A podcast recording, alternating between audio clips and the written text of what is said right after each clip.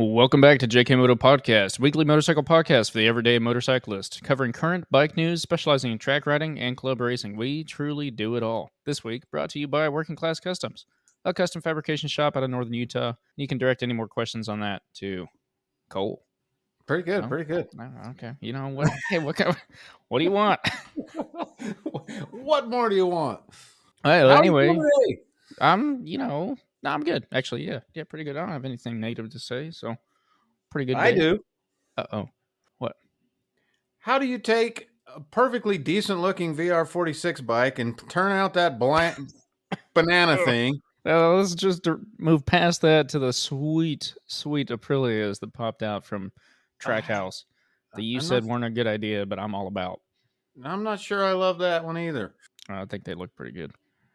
Cameron Beaubier's bike in Moto 2, full on American flag colors, was beautiful. hmm I'm not sure what that half ass attempt at. I don't know. There's so much white. You know, obviously they're going for the American thing, but it, it just doesn't mean as much when they got two riders that aren't from.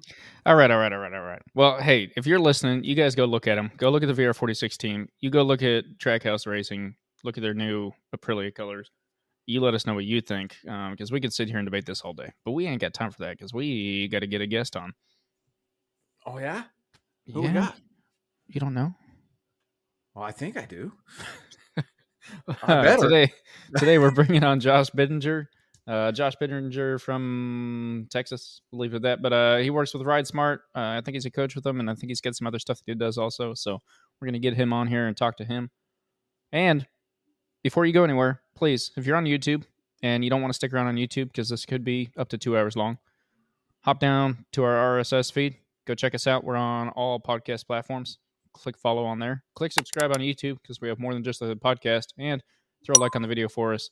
And leave us some comments about where you're listening from, whether or not you like the YouTube idea, I guess, or you know whatever, and uh, and what you think about the episode as you're listening. Thanks. Perfect. Let's roll the intro. All right, intro. Yesterday, at one point, I was in sixth.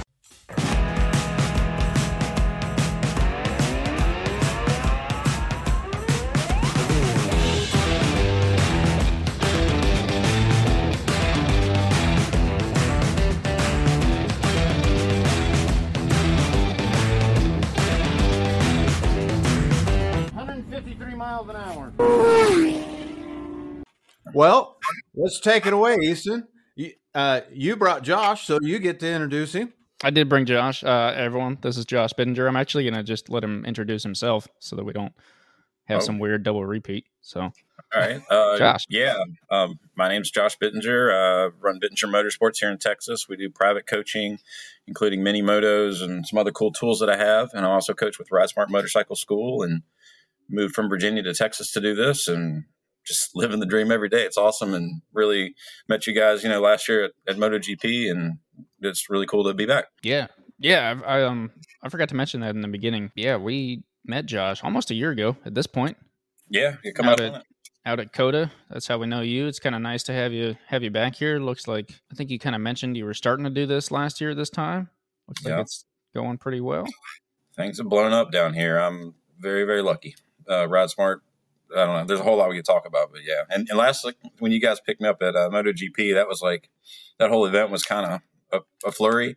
And when you guys hit me up with a microphone in my face, that was. I, I looked back at it and I was like, "Oh, this is." I'm so bad in front of the camera. Like I hate this. I don't. I don't know. So anyway, I don't like seeing me and hearing me, but whatever. Well, hey, we appreciate you being here. Yeah, man. So, do you miss the East Coast? you happy to be out and I love it. Uh, the best thing I ever did. Virginia. Well, I rode this week three times, so there's that.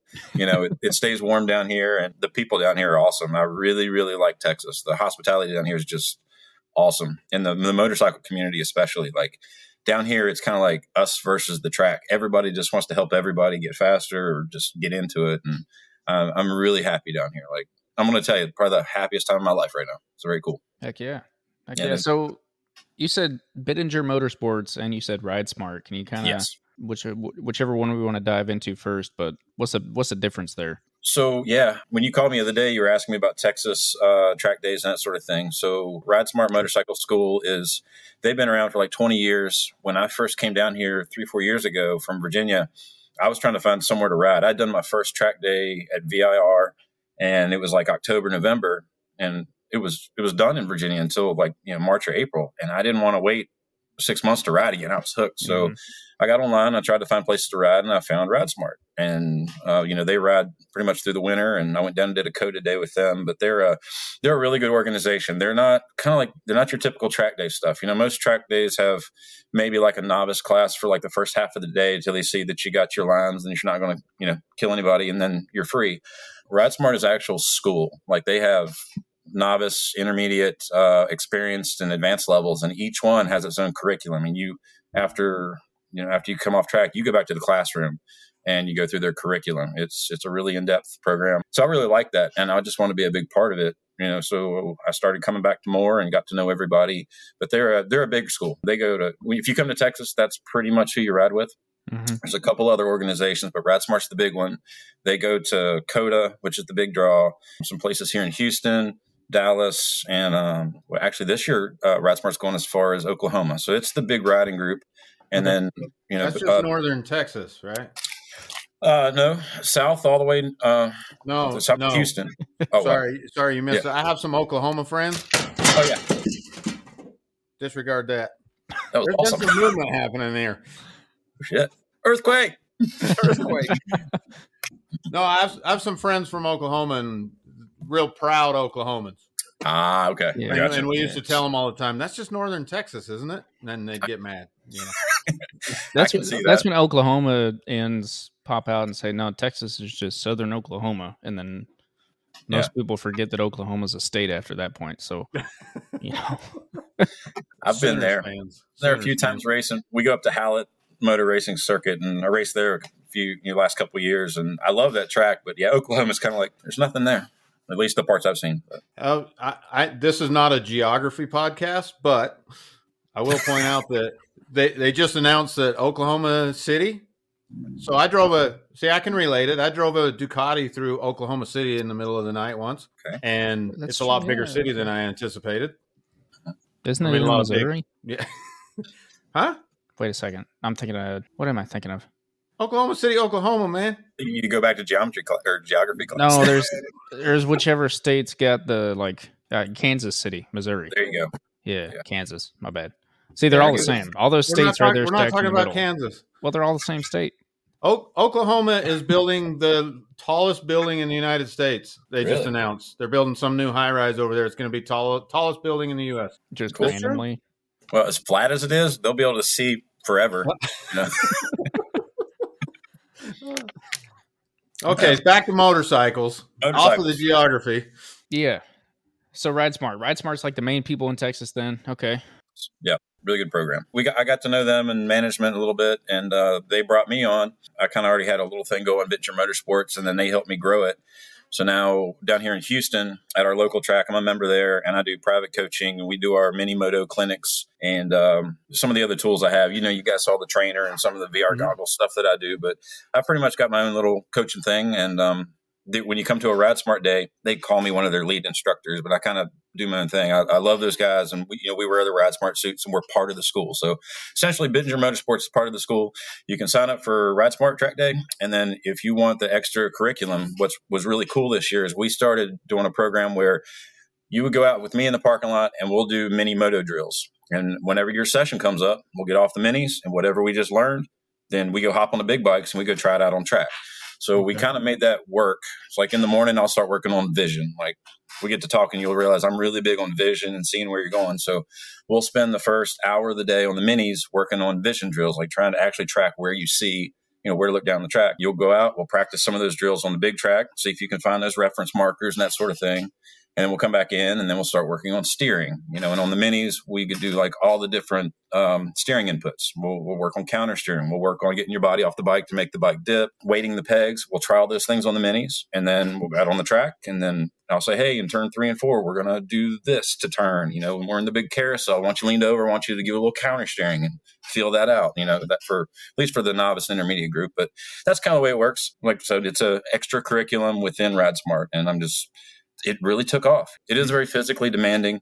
Uh, if you're on the minis and then doing it, I mean, you know, track day, you Yeah. a lot of guys get worn out by. Sounds know. like a full day.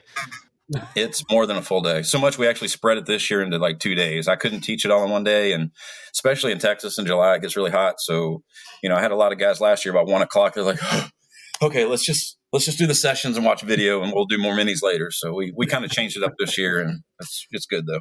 So that's kind of what we When you say minis, what are we uh, like? If I come down and I'm hooking up with you for a weekend for training, for training on the minis, what are what are the minis exactly?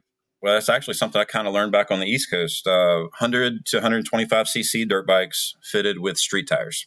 So Okay. TT, Yamaha TTR 125s, uh, Honda XR 100s. I'm really big on cross training, which I was kind of curious talking to you a little bit, Cole, because you got into racing, and uh, I was curious if you you know do you have background in dirt? I know a lot of fast guys that race have a background in dirt, and I didn't. Did you grow up on dirt or no? It's a, On on three. I had one extra too. wheel for most of my Oh, okay. for for for for my age. So absolutely, I have. I grew up on a farm. Okay. We had handlebars in our hands, you know, from the time we could walk. Mhm. But uh, a lot of a lot of sand dunes around here. We Okay. have three different. What are you shaking your head for, Easton? I don't, I don't know if I would say a lot. Like you got two main sand dunes you can go to. If you go to California, it's like the whole freaking state of sand dunes. So I'm sorry. I'm not. I don't know if I'm gonna be able to handle Easton today. And you're. Uh, Hey, I haven't cracked off with any old jokes yet. So And he hasn't Listen. cussed yet either. yeah, true. So, so where I live, I live in Utah. Okay. So where I'm at in Utah, I am about two and a half hours from Rexburg sand dunes in Idaho. They are the f- tallest freestanding sand dunes in the United States, bigger than Glamis, bigger than anything. Free freestanding sand dune means you could dig a hole with a shovel all the way to the bottom and never run out of sand. Okay. In Utah, about two and a half hours from me, we have the Little Sahara, they call it, which is bigger, taller sand dunes, but they're not freestanding. They're sand blown against a mountain, basically, from Okay. the old Lake Bonneville.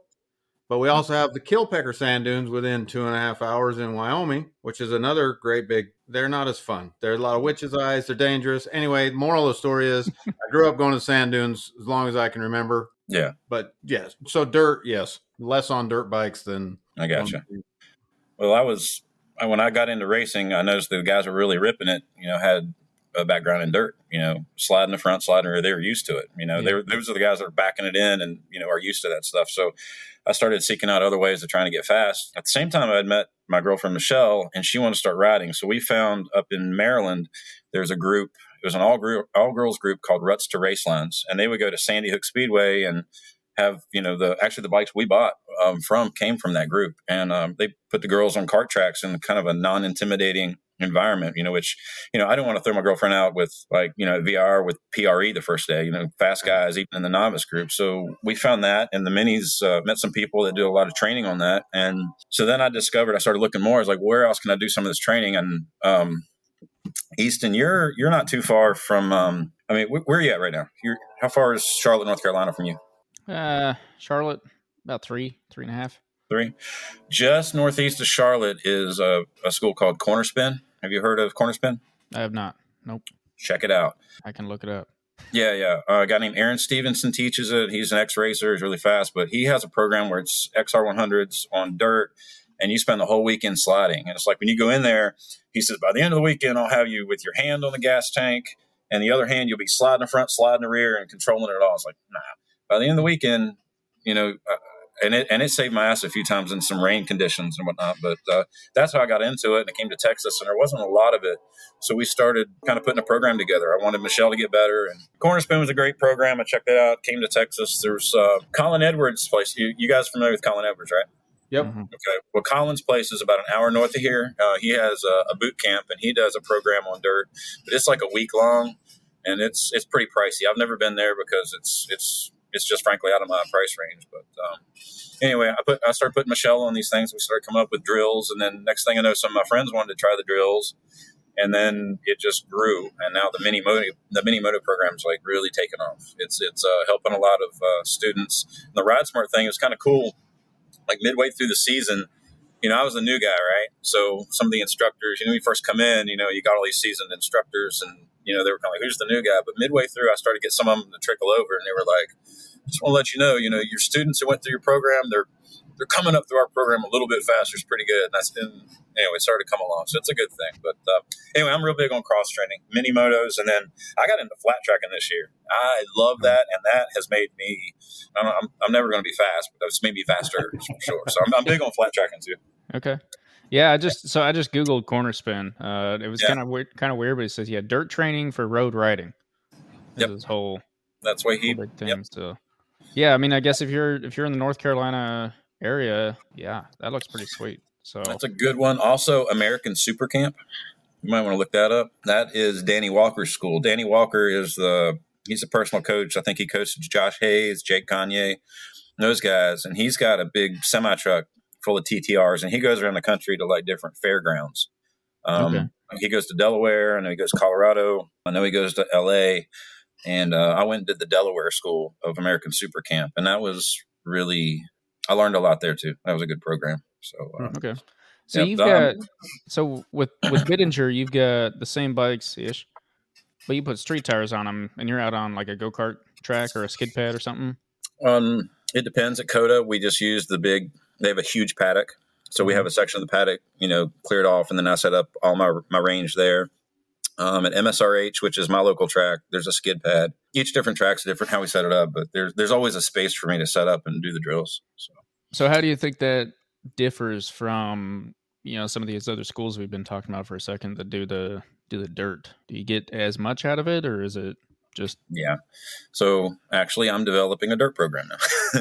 um, I just had a. It, it helped me so much. Um, my buddy AJ, he's a he's a pretty darn good club racer. Borderline. He, he's maybe thinking about bumping up a little bit. I would think. He hadn't said it out loud, but anyway, he and I we trained together on the flat track, and we've decided. Uh, to, we started helping our friends. Same thing. We started helping our friends, and then it's turned into stuff other people want to do now. So I think later this season we're going to open what we call Dirt Farm, and it's kind of like Slide 101. I just met with management of my local track two days ago on Friday. Yeah, Friday, and they're going to allocate hopefully a little section of our local track to allow me to have a dirt track. So we can have the minis on the skid pad, and then I can have a separate class over in the dirt because I think they're equally equally good for you. The the mini stuff I think is more fundamental.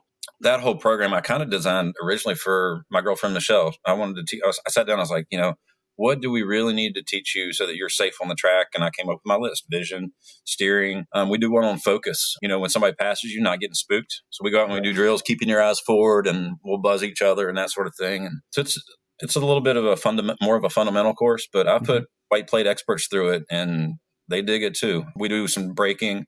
Trail braking is a big one. I destroyed this right shoulder in turn 11 at COTA. I, I was in a class and I learned about trail braking. I'm like, cool, I'm going to go dive in and do it. Man, I made a huge change in my braking in one session and I paid the price for it. So now I'm real big on teaching trail braking in a safe environment. Like, you know, getting used to, you know, I mean, the MSF courses, they teach you what? Driving a straight line and then let off the brakes and then go in the corner. And that's like the worst thing. in the basic So- one? Yeah.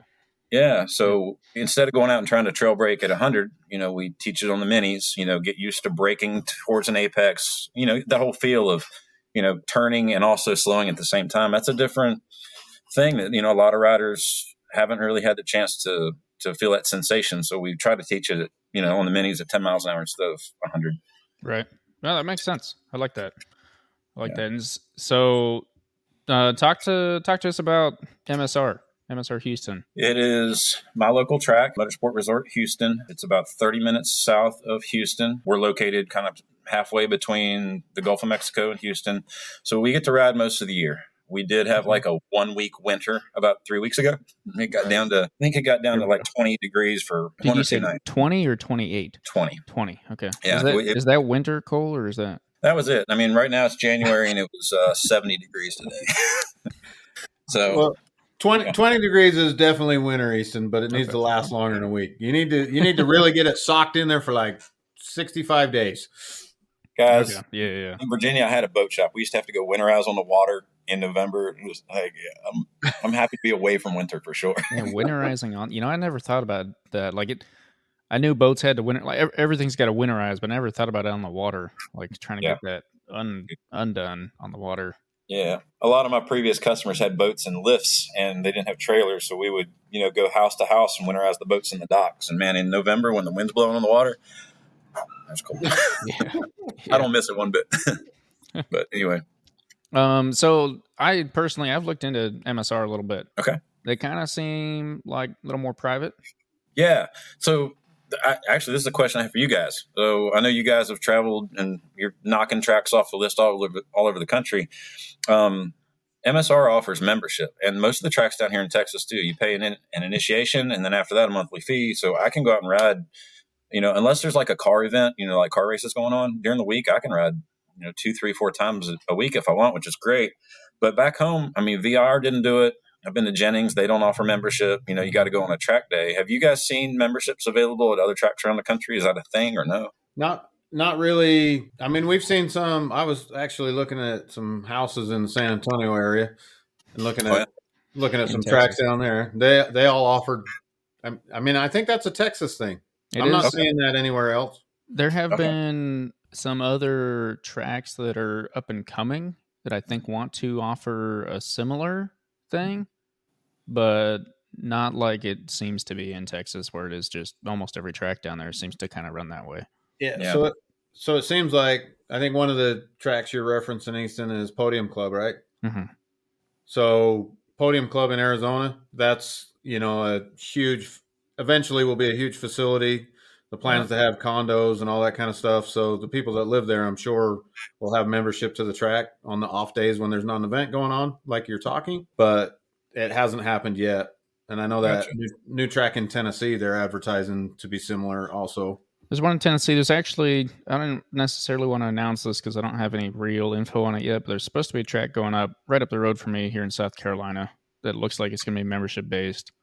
I would argue that, I would guess, not argue, guess that Atlanta Motorsports Park is also membership based because they do have condos, or at least they're currently building a bunch of condos along the back. And then there's allegedly Circuit of the Northwest going to be built sometime in the next 150 years that will also probably have memberships set up. So, Cool.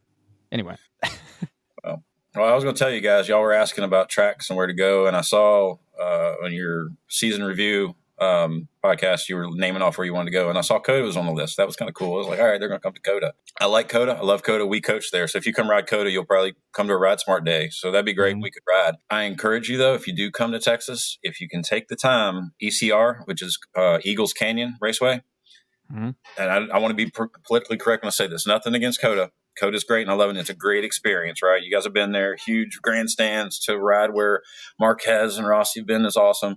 But from from a motorcycle standpoint, Eagles Canyon is more fun, more technical, better surface, believe it or not. And um, it's I our it is man it's phenomenal. Great elevation changes. There's this um well i mean don't get me wrong. Turn one at COTA is uphill straight uphill. But the ecr has this sweeping downhill thing. And we race there. Our local club racing uh, group we race there. And then also they just put in uh, g2 motorsports park. That one is is mainly car guys, but they've allowed Ride Smart to come a couple of times, and that track is really fun for practicing. Like every every corner is a trail braking corner. I mean, you know, theoretically every corner on every track is, but this is a really good one for you to work on your trail braking. It's got some cool elevation changes too. Yeah, if you if you get a chance, you guys are more than welcome. If you want to come crash here, I have racers stay here all the time. We actually call this place the Racers Lounge, you know, because I got guys from Dallas that come down and don't want to spend hotel rooms or whatever. So come crash here. If you guys want to ride MSRH, you know, get you in as a guest for a day or so if you want to ride. You were talking about racing, Cole. Um, have you done any endurance racing yet? I have not. I am thinking about it though. Uh, our local Mhm. club When you handle the endurance, though.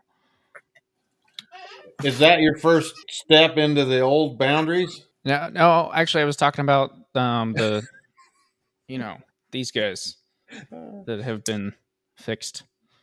I, I, Will, will they last through it? I guess I'm now that they're out- fixed, you should be good. I just had a shoulder surgery. That's what he's making fun of. Ah, okay. I, I knew you said you had a hurt wing. I wasn't sure he was getting that, but um, I have a one of the things we do is I have a, a little Ninja 300, and it's it's clapped out. It's beat. It's got a million miles, but every CMRA race we bring it, and I kind of put it out there for anybody that wants to try endurance racing. So we'll always put a team together. We're not trying to win anything because it's you know it's a clapped out 300, but it is so much fun and it's a great way to kind of get into endurance racing. You get the you know the team camaraderie thing going. So if you ever want to just uh, throw your leathers you know in a bag and ride a plane down and come race with us, you're more than welcome. Okay, I appreciate that, and I, I would be interested in that. Yeah. Be sweet. And I'm not trying to exclude you, Easton, but you, you got to get a race license, man. That's true. That's true. It's on the list. Don't worry. It's on the list. Everyone Oh, cool. All right. Yeah. on the list. So before we before we get away from that subject, and you don't have to say anything you don't want to, but regarding COTA, Okay. one of the things. So I have not ridden COTA. I want to ride there, of course. I mean, Yep. it's bucket bucket list item for everybody, right? Mhm. But I can't even go around that track on a video game. True. It seems like the most miserable track to get around in a video game compared to Yeah. Everything else. And I, I just wonder if, if that some of the feeling crosses over into real life. I don't ever, I don't like it because of the long backstretch. I'm bored. You know, anybody can just pin it and do whatever. And then on a track day, especially when we're coaching, you know, you get. I'm not going to call out any particular make and model, but some guys, you know, have bikes that go really, really fast, and they just want to pin it out, and then you get to the corners and they park it, and um, you're always kind of fighting that. Don't get me wrong. There are parts of the track that are blast. Turn two, the downhill downhill sweeper is awesome. The technical part's great. The carousel, you're in it forever. But I would I would, from a motorcycle perspective, I, I think I would rather ride the other tracks for sure. The smaller one. Well, not even smaller. ECR is not that much smaller. Now, now COTA is, you know, COTA is large and it's 20 turns. If you do ride it, we did a virtual track study back in November and it's on YouTube. I posted it up and we did it.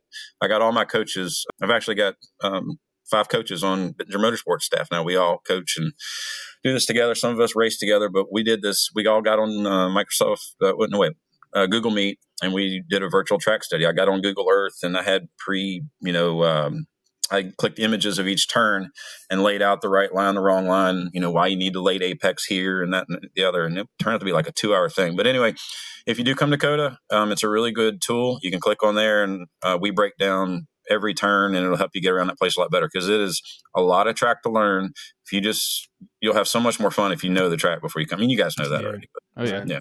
Yeah, hundred percent. I mean, that's kind of half the fun for us, though. I think is to see, you know, how long does it take to learn a track when you first Yeah. show up. Um, Sure.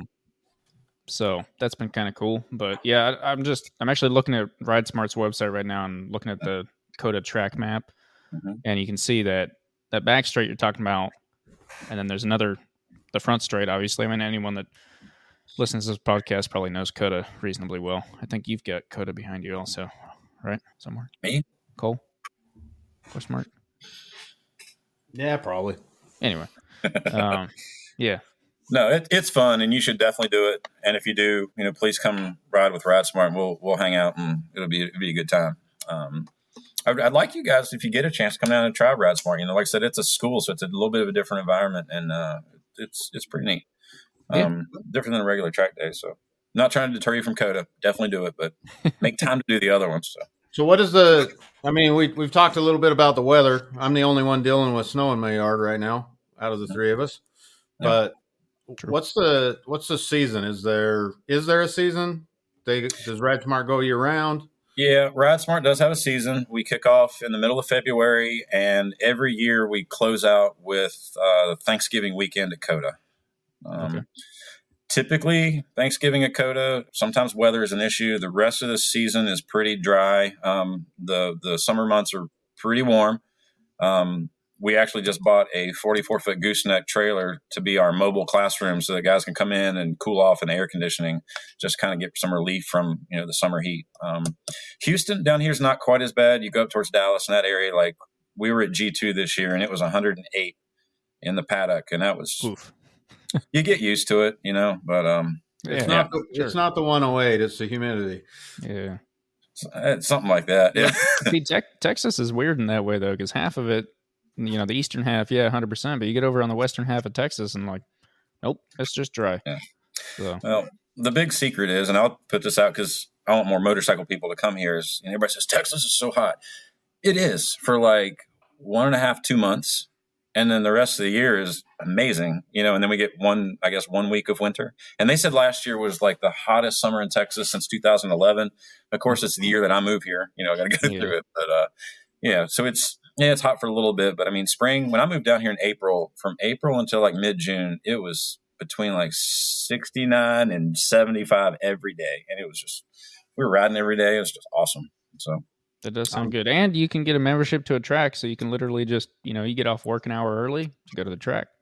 So, yep. you know, I'm Yeah, with, we've we have had the should we be in Texas purely from a motorcycle standpoint discussion more than more than once behind the scenes on this podcast. So Cool.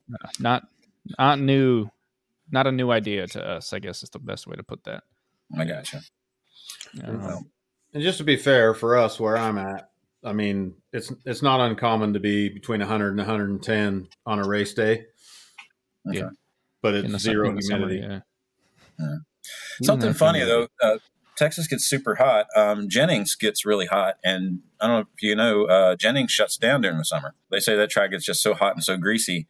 I used to go to Jennings all the time when I first got started. I'd just make weekend trips to go ride down there, and, and I love Jennings. And you guys were talking about that track, and it's super fun. Um, I know most of the East Coast, everybody goes down there to train during the winter when it gets cold, but uh, love Jennings. I was actually going to go this past weekend. All my buddies were there doing an, actually an endurance race this weekend. And when I was going to bring my guys from Texas to go, we checked the weather and it said yeah, it's going to be 32 degrees. So we said, "Nah, we're not going to Florida." Well, it was beautiful this weekend. So what do you, you know, whatever. yeah, but we don't we don't really shut down down here. And in those two months when Ride Smart's done, like I said, I we I've been riding for the past two months. So uh, outside of that one week where it got stupid cold, other than that, I've been riding most most every day. It's not bad. So I'm kind of curious. Um, we've talked to one other coach on this podcast. That was a that was a ways back last year. Do you guys like do coaches get together anywhere from different programs? I mean, obviously, like you and Ride Smart and you and your coaches with Bittinger Motorsports are, are going to talk to each other. Sure. Yeah. Um, but as far as like, do you ever meet up with other coaching programs? Is there like one head coach that's like, this is the stuff we need to be putting out, or is it all just kind of, hey, I found this, I found this, or do you guys? I not think even meet up? everybody kind of does their own thing to some degree. I know that Dave Johnson, he's one of the owners of Ride Smart. He worked with uh, Nick Ienatsch from Champ School. I think they were buddies and worked on some stuff together. Dave always kind of jokes around about sending us to go to other places to check out how other schools do, but I don't. I don't think there's really any.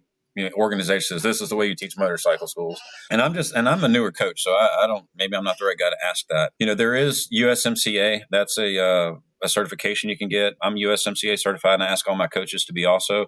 But it's just like it's an online class where you get you know all of your health, uh, like first aid stuff done, and then some coaching stuff like how to deal with tough situations. You know, if you've got a, a, a you know a, a younger student, a parent, and they're expecting this and that sort of thing. So you you kind of go through that stuff. But USMCA is a, a, a good org. I think a lot of people are, um, you know, AMA members, of course, but I don't, I don't know of any bigger group, and maybe it's just because I'm new at this, but um, not that I Okay. know of. To answer your question, okay. So you never sent anyone over to like Italy or anything, no, either. no. Um, one of the guys that's a friend of mine and I race with, he just went to, um, what's that? Uh, he went to Spain to a mini moto training thing over there. Um, I forget the name. I don't want to mispronounce it, but uh, he flew all the way over and did that. Um, I haven't had a chance to talk to him, but uh, I wanted to see what that was all about. But he did. He did fly over to Italy to check out their program, and that and they do mini. So that tells you there. You know, East Coast Yeah. does some mini stuff, and in Europe, you know, the guys are on minis. Um, cross training, man. That's you do it on the small bikes. Makes sense, and it's cheaper. It's cheaper to wreck a smaller bike. Yep, and it hurts less, and for most of the time. I, I ate the dirt on uh, some flat tracking a few weeks back. that hurt, but uh, it was actually because Michelle, my girlfriend, she wanted to learn, so I put her in all my gear, the padded shorts and all this, and she's out riding. I said, I'm just going to go do a few braking drills real light. Man, I, I washed the front. I went over the handlebars with no pads on, and this whole Ooh, it was black, dude. It was bad. So, yeah, but um, yeah. So since since you brought the flat tracking back up again, Yeah. what what bike are you using for that? I uh, mean, how, did, how does somebody get into flat tracking? I asked that very question when I was at uh, Sandy Hook with some people for that um, mini moto thing, and there's a couple ways, and our program's going to be one of them. You know, slide 101, but either get some friends in a in a TTR 125 and go out and try sliding in the dirt. You can go to American Super Camp. You'll be able to go to Dirt Farm with myself and AJ. You know, you know, Aaron School is it's not necessarily flat tracking. I think that they actually have like a upper level flat track 101 they're starting to offer now. But um, there are flat track groups popping up all over. I kind of I got into it last year and I loved it, but I think it's um it's the name of the group Extreme Flat Track. They just like joined with another group and they're bringing flat tracking out. Like it's trying to like it's it's growing. Uh, you guys follow JD Beach last mm-hmm. year? He did a ton of flat track stuff. Came back to Moto America, hadn't ridden you know a sport bike race forever, and I think he podiumed like second or third first time back and it's yep. just because flat tracking is so good for your riding. I just heard yep. you could only flat track a 750 XL Harley Davidson. Shit, I would love to. I would love to. I don't think that I don't think that I have the cojones to do it just yet.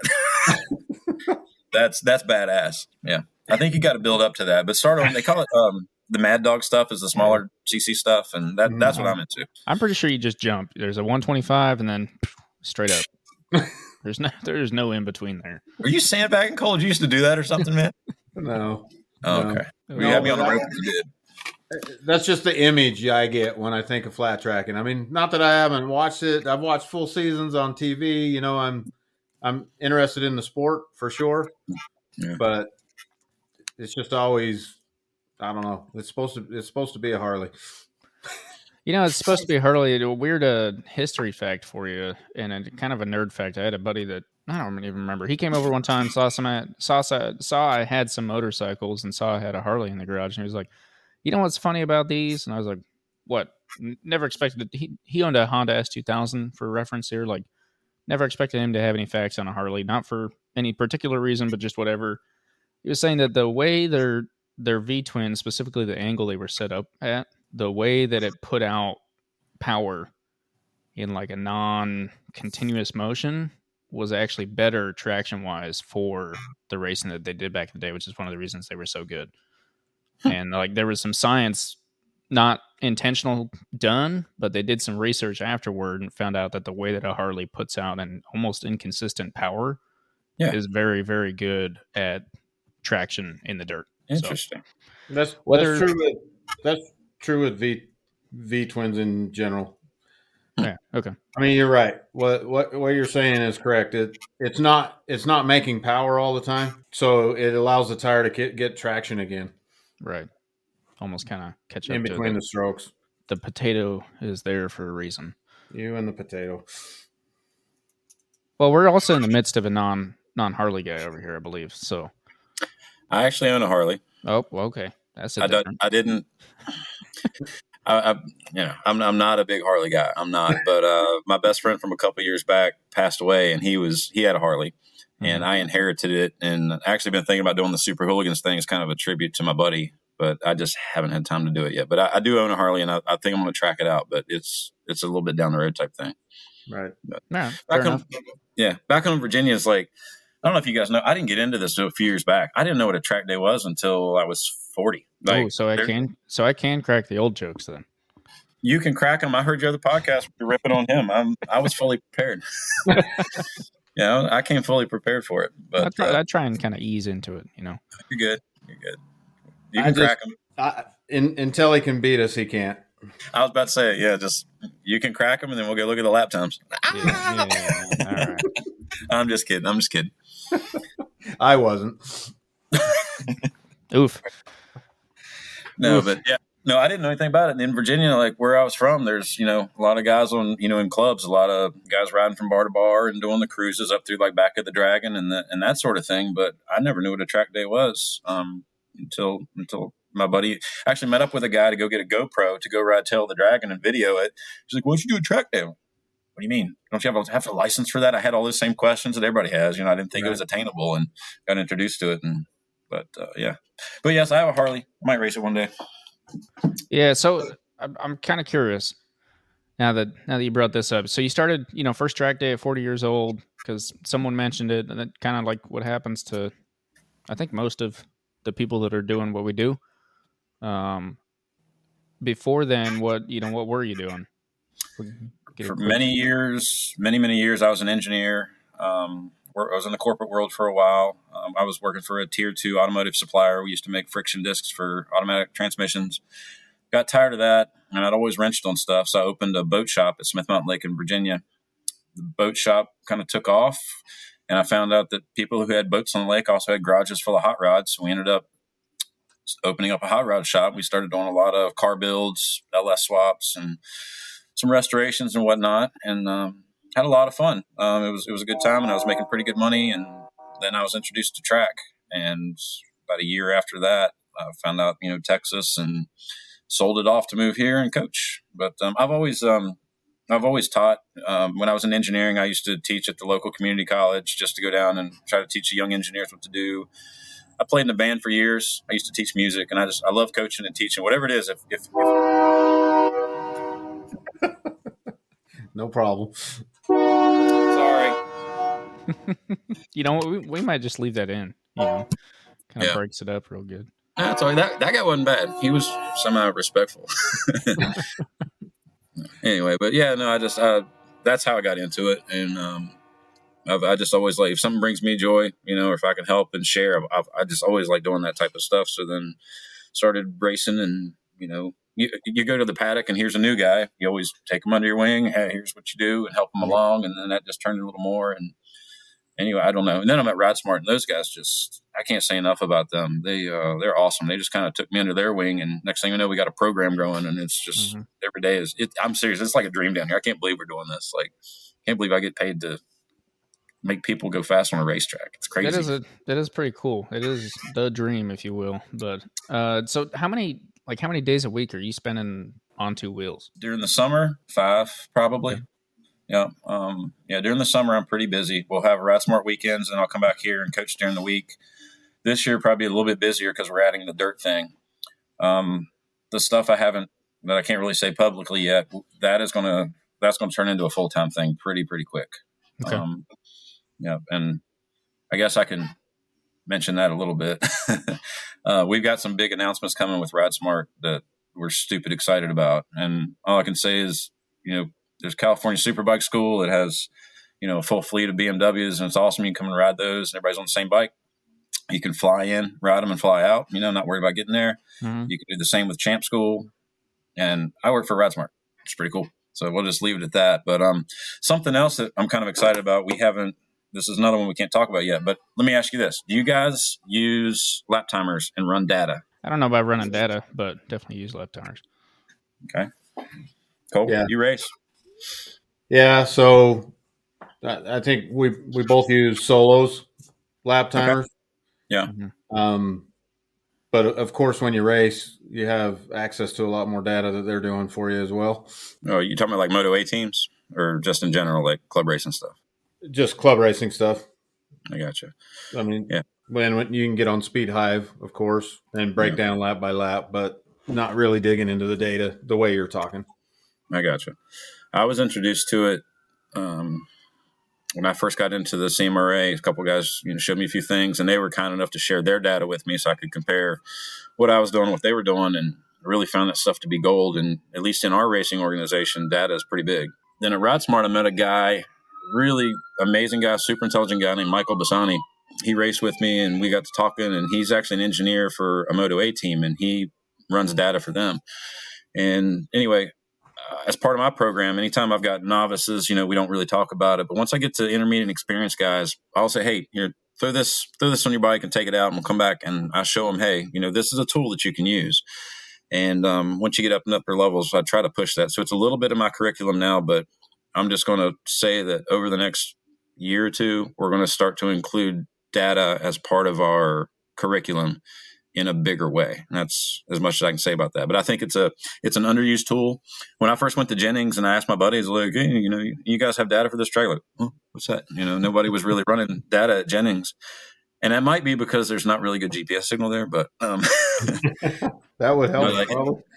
Yeah, but it's uh, I guess the big thing about data for me is like my teammate Jose. Beginning of this year, he was at MSRH and he was running like a 52, and he was just pushing, and he's like, I just can't get anything more out of it. And a lot of guys, you always hear, I just got to push harder, and I hate hearing that because normally that's when you end up in the weeds. So data, if you look at it and say, all right, you're at a 52, let's look at my buddy who's running a, a 45 and let's see where the differences are. And it's real easy to see, like right here, right here. So you can make targeted decisions and say, I need to focus on this part of the track and that part of the track. What do we do different? And in one day, we found Jose six seconds. Well, and that was, you know, like I said, he was on the ragged edge. I can't give it anymore to 52. And then we just made a few things and like, just focus on this. Cause a lot of times, you know, you come off track our memory sucks. You know, how many mm-hmm. times you looked at a video and you thought you did this, but something else happened? Same thing with data. You think, man, I got to focus on, I just got to push harder, go to a later break marker here. No, man, that may be a half second. There's two seconds over here. You know, if you get yeah. on the gas earlier, just clean up this line a little bit, you know. So um, I think data is gold. It, it's just something I think that more people, we need to, you know, it, it's a tool that everybody should use because you can avoid that just got to push harder and focus on stuff that actually make you faster in a safer way. Right. You know, I never, I've I've heard the the data thing a lot. It's it seems to be kind of big, like people talking about all this data, and maybe just because the you know the technology kind of advancement that we've had over the past say decade even or two decades has been has been pretty huge, and you have access to more of that now. Um, but I never thought about it in that way of like comparing your data to someone else's and saying, "Hey, this guy is fast has proven his fast. Let's look at his like you know almost graphs and you know talk about yeah hey you're actually you think you're breaking good here but you could break way more here. Or just like you said clean up this line a little bit. You see he gets on the gas at this point. And i know there's lap timers. They show all of that. They show acceleration deacceleration. They show how much. They you know, you've got it all. So it does make sense that it super easy kind of break it down straight to the point if you will i guess. Yeah and there's some caveats. You know, you can't send a buddy out on a 400 and then try to go out on a 1000 and compare data because that's, you know, two different lines, two different animals. But if you got a guy on a similar bike who's four to five seconds faster than you average at the track, you can learn something from him. You know, that's, uh, but that's, that's part of it is having data from somebody that's a little bit faster. Um, you got to, you definitely got to have that, and it's got to be applicable. You know, like I said apples to apples type of thing. And okay. and there's just just getting a solo two. It doesn't have to be a solo two DL, just a solo two. Just Velcro, hell, duct tape it to your tank and go around. You can get. Um, there's a lot of stuff to, that you can learn just from that. You know, a lot of guys go crazy with the data. I'm I'm getting into a lot of that right now. You know, um, I just got a new R6, the 17 plus, so I've got some other channels I can look at now. You know, you can add the brake pressure monitors, you can add the potentiometers to the suspension, and when you're really looking to get fast, that's when you get crazy into it. But some people see that and they're like, "Oh, I don't need all that," you know, and just ride the bike. But if you just get a solo two and have somebody running a little faster, you can definitely find some easier ways of getting faster, and it's it's not that hard to learn. Uh, Race Studio Three is it's not the best software in the world, but you can figure it out pretty quick. Yeah, it's not too bad. As yeah. long as you're not trying to deep dive into it, I think. yeah, yeah, exactly. So, but yeah. yeah, I can. I mean, we've talked about that a couple times too, though. That the Solo Two's got the little, it's got the little red and green on the side. I tell you what, that's if nothing else, just to help you not be tired. Man, if it I, I can be out there going, it's time to go back in on a track day. It's time to go back in. If I see a green bar, that's gone. Yeah. Second wind, third wind, whatever it is. See, that's why I won't look at one when I'm on a track. I don't want to know. Like, I don't want that extra thing going on my head. It's like, I'm on a burner. I'm not on a burner. I, I, I maybe I'm not smart enough to calculate those extra things. I don't know. Oh, I, uh, I'm 46 years old. I need that green bar for the extra motivation. okay. right on. Damn, dude, 46. I thought I had you beat. I'm 43 going on 44 this month. There you go. Shit. Right on. All right. We, def- you, we definitely, you got to come uh, endurance with us, race with us then. We'll make some joke about the old man team or some shit. No, stuff. Sorry. oh, no. I'll get my wing fixed. I'm definitely down. I'd, I'd be interested in that. You're more than welcome, dude. So what what is an endurance race exactly? I mean, I understand you're racing for a long time, but like that that you're talking about, what does that look like? So we do ultra lightweight endurance. Um, you know 400s and below. In CMRA, it's a six. Typically, it's a six-hour race. Saturday we'll have sprint races in the morning, and then starting at noon, it'll be a six-hour endurance race. Typically, it's fielded by somewhere between four and four and five riders. You go out there, try to ride as long as you can. Um, the way we do it, we try to ride for an hour each and then switch off. If you're like really trying to win the race, you know there are competitive teams that put riders out there for longer periods of time, but yeah, something like that. And everybody, it's it's the cheapest way to race. Um, and you know less tires. You know the three they don't they don't burn the the tires up the bigger bikes do, Mhm. and um, the the entry fee is not bad. I think for a typical weekend, it's a thousand bucks for a team between the entry fees, a set of tires, gas, and you divide it between five people, two hundred bucks, and you get to race. And I mean for however long on track, it's it's a lot of fun and, and pretty cheap way of racing compared to compared to the sprints, anyways. I think WERA does they do like the bigger the like the middleweight bikes. They do endurance racing there, but as far as what we do down here, it's it's ultra lightweight endurance. Okay, so is that? Do you find yourself ever having to do a tire change, or We don't, because frankly, we don't have the pace for it. Um, Okay. The faster teams do, and they they'll have the quick change setups, and that's that's pretty cool. See the guys pull a rear and put another one on, and like I think I clocked one guy at 56 seconds. wow, I have it on film where they did it at ECR last year. That was badass. Um, that's Hmm. cool. Yeah. but yeah, the, the top couple of teams that are fighting, you know, that you know do it for the championship for the year, they'll do a tire swap sometimes. I guess it depends on the track and how abrasive it is and the temp and all that stuff. But yes, Right. Okay. Man, that would. Can you imagine? Sorry to kind of go off of nowhere here, but can you imagine if MotoGP did like one endurance race a year? I mean, they, you know, Like- they tried the sprints. Maybe they'll go the other way and try that. I don't know. That would be cool. I didn't think about it that way, but yeah, yeah. I don't know. You know, Uh, watching those guys though, they hit like every one of them hits the same mark on the track, lap after lap. It's incredible. You know, and they do it for regular races. I, I can't imagine doing that for six hours. That's Yeah. that's crazy. Yeah. Well, and I, you know, what's kind of crazy to me is I was sitting there thinking about you're talking about data and sharing data, and like obviously, if I come down to MSR and and Cole comes down, and you're there, we're all friends, we're not competing, and even if we were competing, it's club racing, so you want to just see the club rise, so you're going to share that data. But I was thinking about it, I was like, you know, do, is when do you hit the point of like, uh, no, you're not looking at my data? Like, are you kidding me? That exists in our club. Um, you know, for it, it does for Not- some not of the, the up. No, no. Some of the guys that are fighting for a championship, uh, I think they keep. And they, I think what I've been told, they keep their data to themselves. Other guys share it. Um, one of my best friends, AJ, he told me it's uh you you know you show me yours, I'll show you mine type of thing. You know that's so most people down here, and that, that's something I have noticed, at least from the East Coast to here. Don't get me wrong, the, the motorcycle community, everywhere you go, you go to the paddock. Most everybody's friendly. Back back home, I think it was a little bit more competitive in the paddock. Um, down here it is definitely more it's us against the track aj says that all the time and so as far as sharing data it's pretty pretty wide open Okay. Yeah. Well, I think, I mean, I'm going to piggyback, and then I'm going to I'm going to throw that one to, to you, Easton. But we have talked about that quite a bit recently with different people. Is just the feeling from different tracks because everybody's so friendly. Every but Mhm. it's but it is different families. Every track you go to, that's their family. They're all friendly within each other, and they're usually quite welcoming. Don't get me wrong yeah, But- yeah, yeah.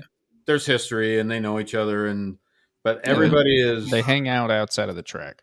yeah a lot of times you got friend groups and everything else that are not just track but uh, you mentioned i mean i'm gonna i'm gonna use we use lugnut as an example all the time but a friend of ours anthony lugnut he's a he's a racer one of the fastest guys at every track he goes right but he's the first guy that would tell you everything. Like this is what i'm doing. This is what you need to do. The guy that's the guy that's on his rear tire he's doing everything he can to coach him how to get around him. And sometimes i'm stopping him going dude oh, i'm rooting for you. Quit giving away everything. I mean Yeah, I got- I got me, money don't give it to man. that guy. Yeah. interesting how people think. But i was going to see if you were going to jump in there easton with uh so in your Mhm. travels do you think that there's a more competitive club is one club more competitive than another one in the united states um, you asking me well i'm asking I was, Josh? i'm, I'm Okay. pointing it to you to ask josh I Oh, guess. okay, okay. Well, hey, Josh, in your travels, do you think there's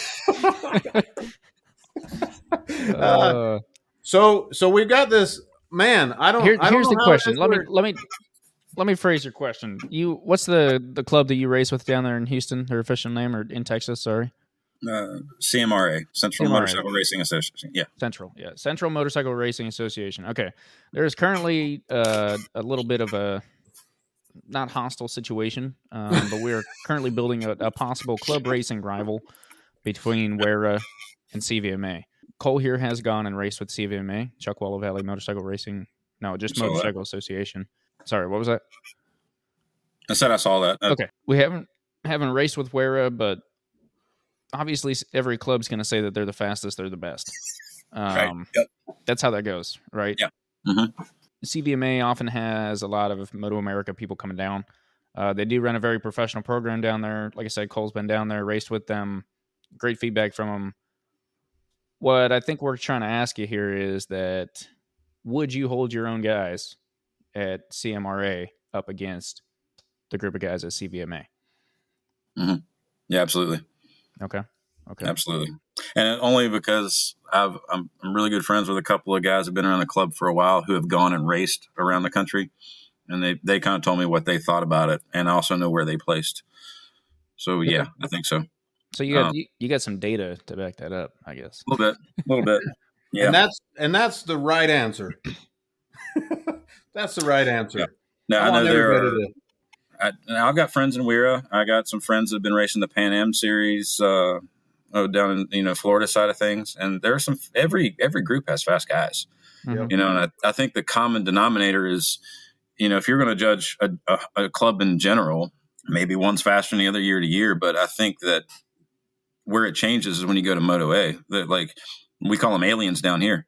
The guy, there's some guys that just they're on a whole nother level, you know. And Mhm. a lot of every year you get a few club racers that want to go try Moto A, and it's just it's a big it's a big change, it's a big difference. You know, the fastest club racer usually gets humbled out there, at least from what what you know my friends tell me and from what I've seen or whatever. But there's fast guys in every group, you know, and every group gonna say the same. No, we're the fastest, we're the fastest. I don't know, but uh, I'm a slow guy, so I'm not even in the freaking conversation. so It's a fun conversation, though. No, it is, it is. But I mean, I want to go racing all these places, so I, I don't want to say anything here and go, you know, have a target on my back if I go to Uh, race WERA. Hey, you- you know, as long as you Yeah. keep saying I'm the slow guy, I just want to check it out.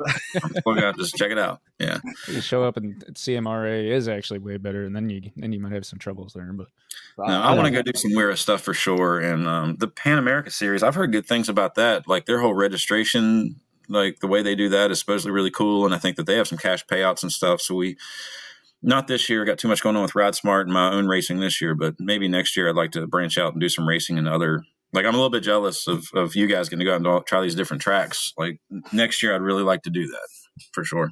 it is fun. It is fun. I will say that.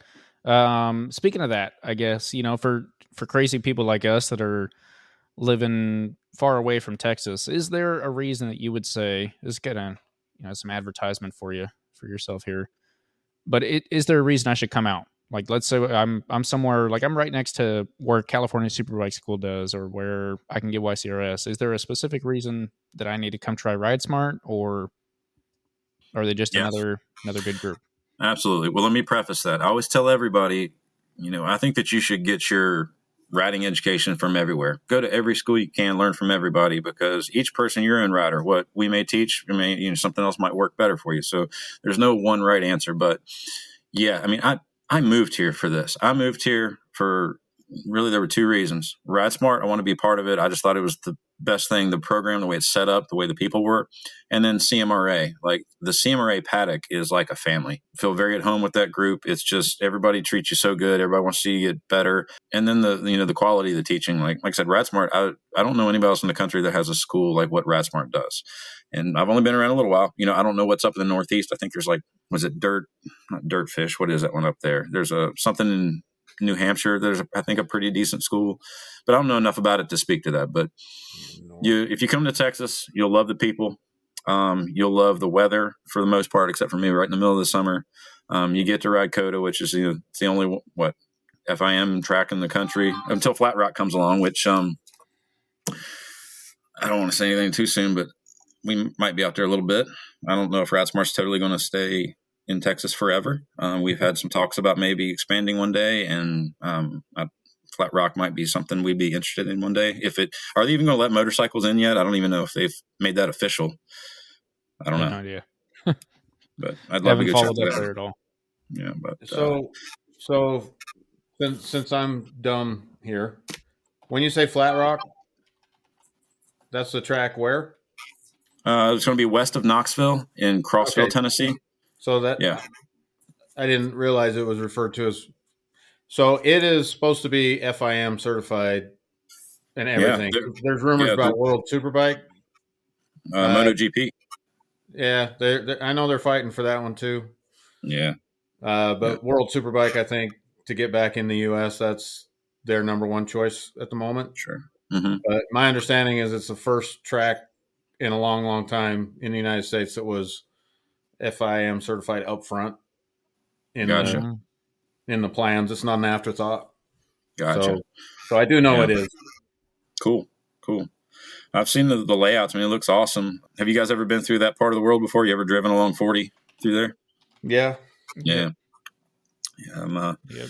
Interested to see that, you know, it's kind of by itself there. So they'd have to make sure a lot of stuff was available. You know, there's no hotels and whatnot if you went. I guess the big question is I know they're talking about having racing organizations there, but will they have track days? I guess is the question, you know? Right. So some of these. Yeah, they're. Oh, sorry, I, I just did a quick Google search. They're yeah, you're still Google They're- searching. their website is not uh, the best in ways of like info. They're just a, lot of info on their upcoming grand opening. It looks like on the May fourth, twenty twenty four. Um, but they don't even like I can't even find an actual. You go to track info, go to track info, and there's just kind of a picture of where they're at on a map. But they don't even have like a track map available at the moment. Um, so yeah. Anyway, who knows? If it opens, I'll be But- making a trip out there for sure. I, I want to check that out for, for sure. Plus, you know, my, my parents are back in Virginia, four hours from there, so I make a trip back home. Yeah, not too bad. I'd like to do a, a VR again too. You know, VR used to be my home track, and I loved it, and I haven't been back in a while now. So I'd like to go back and ride VR. Also, you guys said you wanted to do that. Neither of you have been to VR before. Nope. Not yet. It's cool. It's a lot of fun. Uh, the North Course is awesome. I used to ride with PRE. That's uh, Performance Riding Experience. Mhm. Those guys are those guys are quick. I've always heard that that's the fastest track day org in the country. You know, not racing, but track day guys. Those guys move a little bit. When you get your level three bump there, they say that's the hardest bump to get in the country. Those guys move a little bit.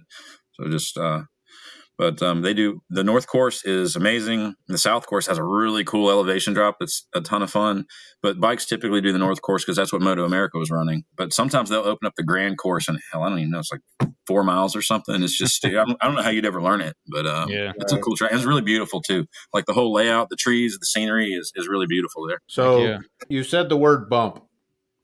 So one one thing that we've, I, I think Easton will agree with me, but one thing that we've noticed that's different. I don't know how it is in Texas, but most of the tracks they just on a track day. Not a. I I, I get that Ride Smart's different because it's more training. Mhm. It's a school rather than just a track day. But when you go to a track day, you just out west. You just pick. I'm a. I'm an expert. Yeah, hon- Oh, really? honestly, like a, a dude that doesn't know that just went out and bought a Ducati and thinks he's fast could sign up for expert accidentally, or even a, a dude that doesn't even know that he's fast and just signs up Really? for a group thinking it's. Usually, No. if you if you read into it, it'll be like this is for people that can claim this lap time, but well you were looking for reasons to come ride um ride smart that's one of the reasons that uh I, I loved it like it was really cool whenever i went out with coaches they would always like pull me up just a little bit i never felt like i was getting towed and i was unsafe but i was constantly gaining like they always had coaches that would pull you up just the right amount and it's very structured and they put you where you need to be there's absolutely no chance um, and they've got you know control riders on top of coaches and they see somebody out there that shouldn't be there you'll get put where you need to be where you're safe it's a um, it's a great way to learn and be safe. They're really big on that. Yeah, and I, I think some of the tracks we went to on the East Coast though have since you've never rode with them, you're automatically in the C group. mhm. You have there's, there's no argument. You're you just you have to start in the C group. Yeah. So fine, I get it, I understand it, but they always tell you. So that's why I brought up the bump word. A lot of those tracks will say we'll bump you up as we see fit. Yeah. But but then it gets busy, and it gets busy, and you, it's lunchtime, and you're running 30, 40 seconds faster than the guys in. I mean, like just ridiculous. And they've got rules like you you can't pass in a corner only on a straight. You you know they've got all these rules, and then you just get stuck there. yeah. So, I mean, there, there's a very specific story with that one. uh, we were we were doing a two day at Roebling, and our first day at Roebling, we we had to be in the uh, in the beginner group, whatever you want to call it, relaxed beginner C group, whatever you want to call it. That's the other thing is no one can get their names the same across the board. But That's right. Yeah. whatever. We- We said C group. We're like, oh, we're in C group, and they're like, what is C group? Uh, whatever your bottom group is, they're like, oh, well, that's novice. I'm like, okay, sorry, C group. Anyway, but yeah, Roebling. I don't know if you've ridden Roebling at all. Um, I want to, but I have Like- not. it kind of goes left, right, left, right, left, right, straight. Right. Uh, that's about it. Sim- simple track. Fun. Maybe not even that many. It might just be left, right, left, right, and then straight. As long as no Anyway. ambulances right across. Exactly. We buried that. That's that's gone. Sorry, my That's- bad. We were there the weekend before that happened. Were you really? one Yeah. one week before that. Um, but all day we're get to the straight and freaking pin that thing and hold your brake in the absolute last second just so you can get around a group of 20 people That's no and fun. then, and then keep going and then you get stuck by the time you're in turn three you're stuck behind another group of six people right and you're waiting for someone to come up to you which at right before the, the last session of the day which i actually opted to just not do because i'm like i'm not gaining anything i'll talk to him tomorrow about a bump i guess hopefully Yeah. at that session a guy finally came up and said hey do you guys want to move to intermediate so it's like you spend you know six He out of seven sessions He, he actually bumped me and said, "Where'd your friend go?" yeah that's true yeah I said, "He ain't riding anymore because he's sick of this." Go ahead. Yeah, that's not fun, especially when you pay as much money as you do to ride on a track. That's that's not fun. Do you guys do uh, uh, round robin? Um, follow leader, ducks in a row, first session, learn the track. Any orgs made you do that yet? i've seen that Yeah. yeah. Okay. Quite a few of them. All right, we do that. Ride Smart, we do that with every group. If you've never been there before, um, advanced group, even with advanced group, uh, instructors lead the first lap. You you are not allowed to take off on your own until you've done a lead follow for the first lap, even in the advanced group. Um, I want to make sure everybody knows the track, and and I think Ride Smart. I'm trying to think the number. I think we normally send out somewhere between 10 and 12 students per instructor just for the general track day. And then through the day, like every session, you work with a coach. Like throughout the day, everybody gets to work with the coach at least once. We'll put jerseys on the two people that are working with a coach. You know, out of that group of you know ten or twelve or whatever, two people are with the coach, and then after one lead follow lap, then the rest of the guys can take off, and those two stick with the coach. So it's it's very like like I said, it's a lot of instruction for sure. But um, Yeah, I, I can say, you know, speaking speaking of the the round round robin, is that what we Yeah. said? Red robin. round robin, well, call it whatever you want. So You hungry? Maybe a little bit. Um, but I can say that I I have preferred when they offer that. Um, because normally I think we we we show up, we travel around the country, and at least in the past few years when we've made some pretty big trips, you know, we're we're showing up as B groupers. We'll we'll hop in a B group. We think we're about that level. Sometimes we're good to go, but I can tell you just about the first session every day. It's kind of like, well, do you want to lead or do you want me to lead? Because neither of us want to lead because we've never seen this track before, and you're going out there and you know you're holding people up because you're trying to learn the track. Um, Yeah. So when a group or an org does offer, you know, right before every session starts, the hard part is that they always run expert first. And so C group where they're doing the lead follow, your first session has already happened if you're in B group. So if you're showing up to a track as a person that has ridden enough to know your way around a racetrack and you want to go learn it before you go out to do a lead follow, technically like they they offer the lead follow, you would have to skip your first session. You're, you're confusing us because you're talking about two different things. So maybe not two different things, but what Josh is talking about is The sighting lap. uh, some orgs you go to, and maybe this, if we're referring to it as ABC, maybe the C group has lead follow on the first session, Mhm. and they do it like Josh is saying, and then the B group it does the same thing. But there has been some tracks that offer, hey, come out ten minutes before the, basically the first session of the day. Anybody who's never been here, regardless of your group, just come Yeah. out. We're going to do a couple lead follow laps. you guys uh track walks the most of the orgs you guys go to allow track walks in the morning before the track gets hot allow, usually- yeah. Well, I, I don't know about in the morning. Technically, They're, they're usually the night before. Okay. Most tracks.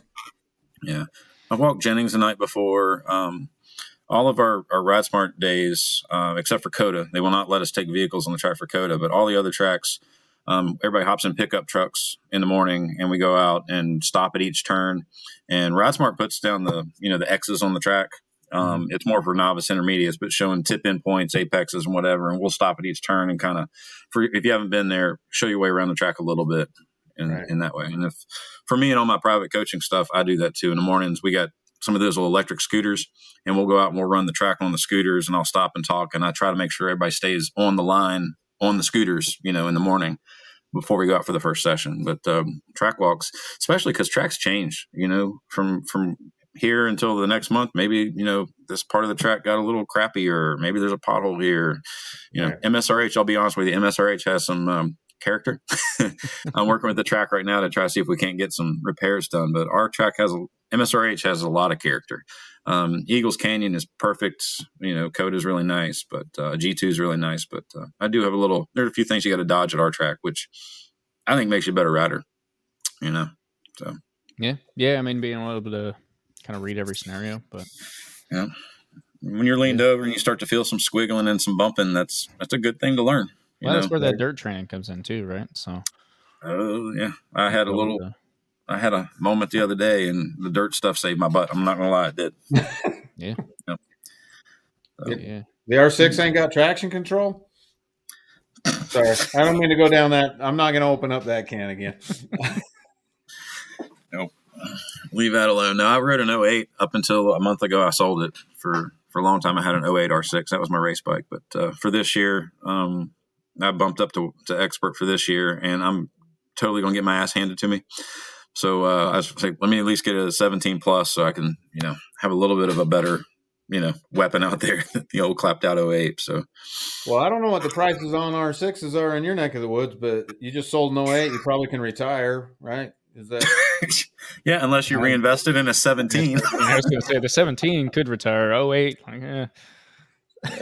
I was I was really lucky. My teammate from last year, he had he was selling his off, and uh, he he worked out something good with me on it. So hopefully I don't Yeah. crash it because deal. that'll suck. yes. Hey man, Uh, well, I I'm running out of questions for you. I, I can tell it gets a little longer pause every time we Yeah. stop a, a topic. Well, sometimes I'm trying to remember, you know, through what we've been talking about. I had something, but yeah, no, Well, End of I would day- say. Sorry, I, I would say, I, I I I can I can shoot shit all night, but Yeah. um, I think that's pretty good. I would I would ask you know who who all you want to shout out so Easton can put it at the bottom of this. oh absolutely. And actually, there's one topic I would like to talk about. Nah. Um, I'm surprised you guys didn't ask. Last year, you guys met me, and why did you come up and talk to me? oh well, you had this weird contraption at your tent, and also but there was a little bit of personal reason I I wanted to ride at COTA, and I was trying to figure out who did that, and I was like, hey, there's a track day org at a MotoGP event. I better go talk to him. And then Yep. there was this weird robot thing, looking Yep. motorcycle on a robot. I don't know, something weird. Yeah. Thanks. Appreciate that. no, it was, uh, I still remember what you guys said about it too, about how it could be helpful. And you guys were talking about uh, being crossed up and how you can fix it and all that. So that, that was cool when you guys did that, that podcast. Um, that was something I built at home a couple years back just to, for me to catch up. Like I said, I got started late, but um, I've been working on a, a new version for several years now, and I'm hoping to have it ready for MotoGP and it's uh it's a smart uh, it's i'm not going to say it's a sim because i'm not using it as a sim but uh, Mhm. the new unit has rider inputs you climb on it you give it gas you give it bar inputs you give it you know shifting and all that and the machine will move the bike appropriately now you can never we talked about this before you can never recreate all the forces and frankly every other trainer and every stuff out you know, I, i've tried them and there's nothing i like uh, frankly there's just nothing out there that i think everything else creates bad habits. So I'm trying to create one that can be useful. And ideally, in the next few months, I'm going to have multiple of these things, and they'll be at Ride Smart events and all my stuff. And I'm going to use it as um, a training piece of equipment. Where and I'm, I couple it with the VR goggles. I don't know if you guys have tried 360 video and watching it through a set of Oculus goggles yet. I think there's a lot of value to that. I was learning a track, kind of off topic a little bit, but I was learning a track and I could not find this reference marker. It was a blind uphill, and everybody kept telling me, look for the third telephone pole, and that's when you can pin the gas. And when you top the hill, it'll drive you right to the edge of the track. So it was a whole timing thing. And I, I, I ran the whole day and just being leaned over, I just never saw it. Mm-hmm. I, I put the video on, I paused and looked. I was like, son of a, there it is, and it helped me. Um, so we're doing some stuff with that, but ideally, it's going to be kind of cool because the the machine's going to move as much like you know it's true to physics as can be. We're going to take 360 video from the students and put them on. I'm going to lead the discussion, but it's going to be cast out. So I'll have like four guys on trainers. We'll be watching the same video and say, We're going to learn COTA. I'll put you guys on these things. We'll watch a video and go to turn one and I'll pause it. You'll be leaned over and I'll say, Look, where are you looking right now? Jimmy, where are you looking right now? And oh, you need to be looking there. Okay. You know, we'll be able to take students' video, put them back on it. They can relive their laps and we can look down and say, Hey, were you on the brakes yet? Nope, you weren't. Gotcha. You know, that sort of thing. So we'll use it as that sort of training tool, but then kind of as a, a separate little bonus. You, you, mentioned video games, and I am not a video game guy at all. Um, we'll also be able to send the outputs from my machine to a laptop or to PlayStation, and it essentially turns this thing into a gaming controller as well.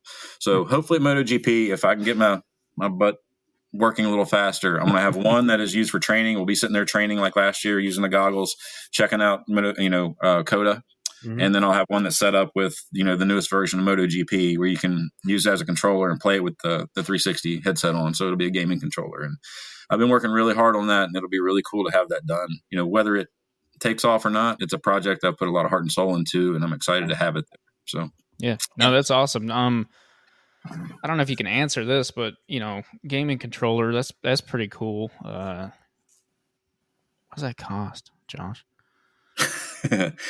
um, I don't. I don't know yet. I don't want to answer that right, question. Yeah, no yeah, worries. Yeah. And honestly, my goal is I, I don't. I don't want any part of that realm. Honestly, I want to make this thing work and prove that it works. And I would just soon license it off and let somebody else do the gaming controller side of it. yeah. It, and that would allow me to focus on teaching and coaching without looking at the bank very often, worried about stuff. So right. okay. that, that's kind of my ultimate plan there. Yeah. Yep. No, that's that's cool though. I, I remember seeing that thing last year, talking to you a little bit about it. Yeah, for those of you that don't maybe aren't quite fully caught up, you're essentially you take a motorcycle and put it on a on a stand that leans it left and right.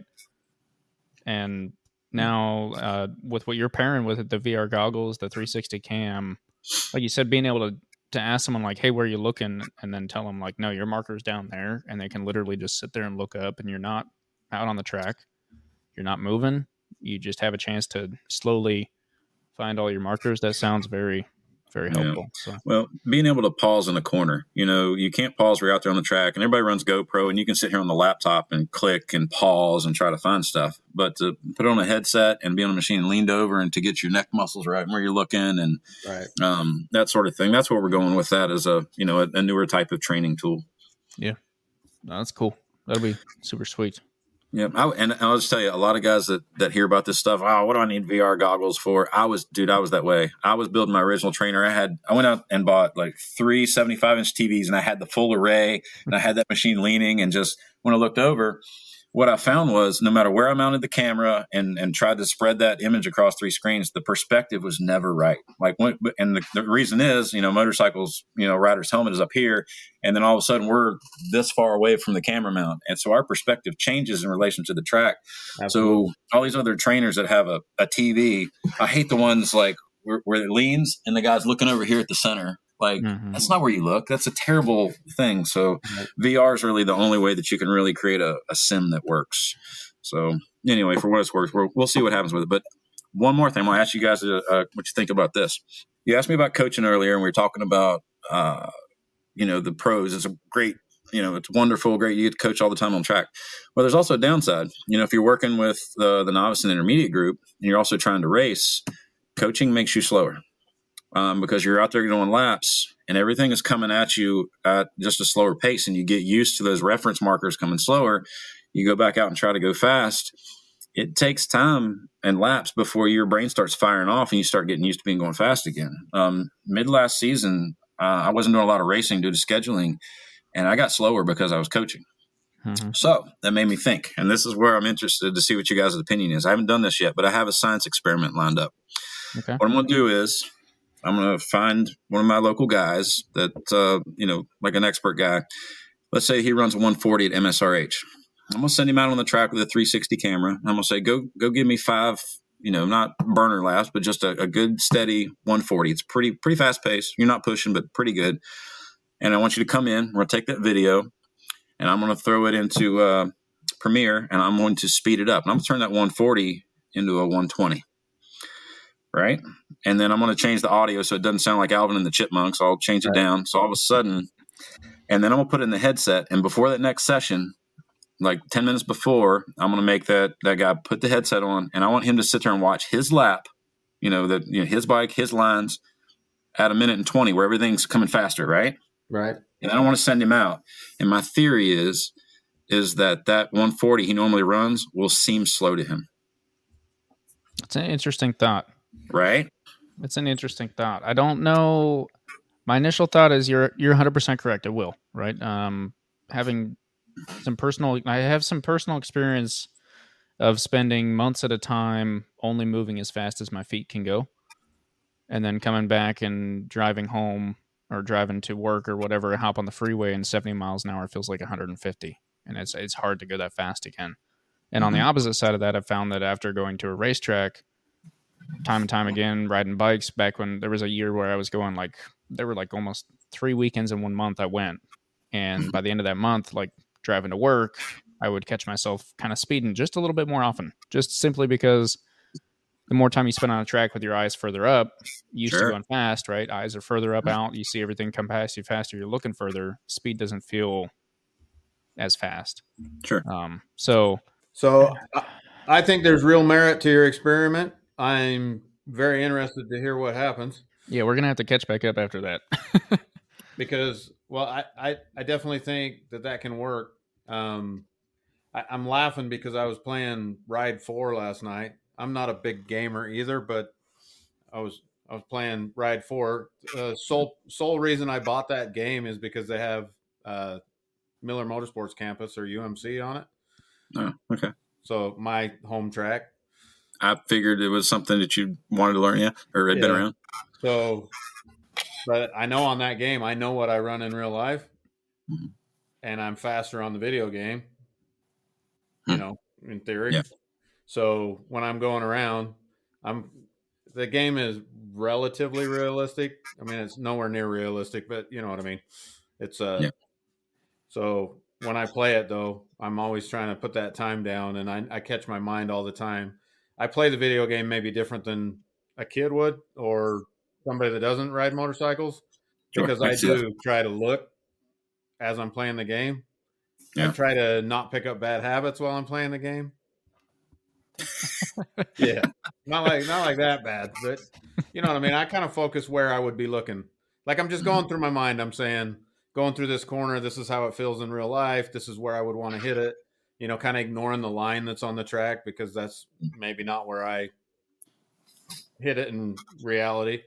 Sure. But I run, I don't know, probably eight seconds faster on average in in the game than I do in real life. Really? Hmm. And so as I play that video game, I get a kind of a feel for that speed, and I always Okay. wonder if that does the same thing. I mean, uh, at a lesser extent, of course, but yeah, Yeah. obviously the the VR would hopefully be a little bit more than that but Yeah. Well, cool little hack. I don't know. Some of those they offer where you can put on and play the game in VR.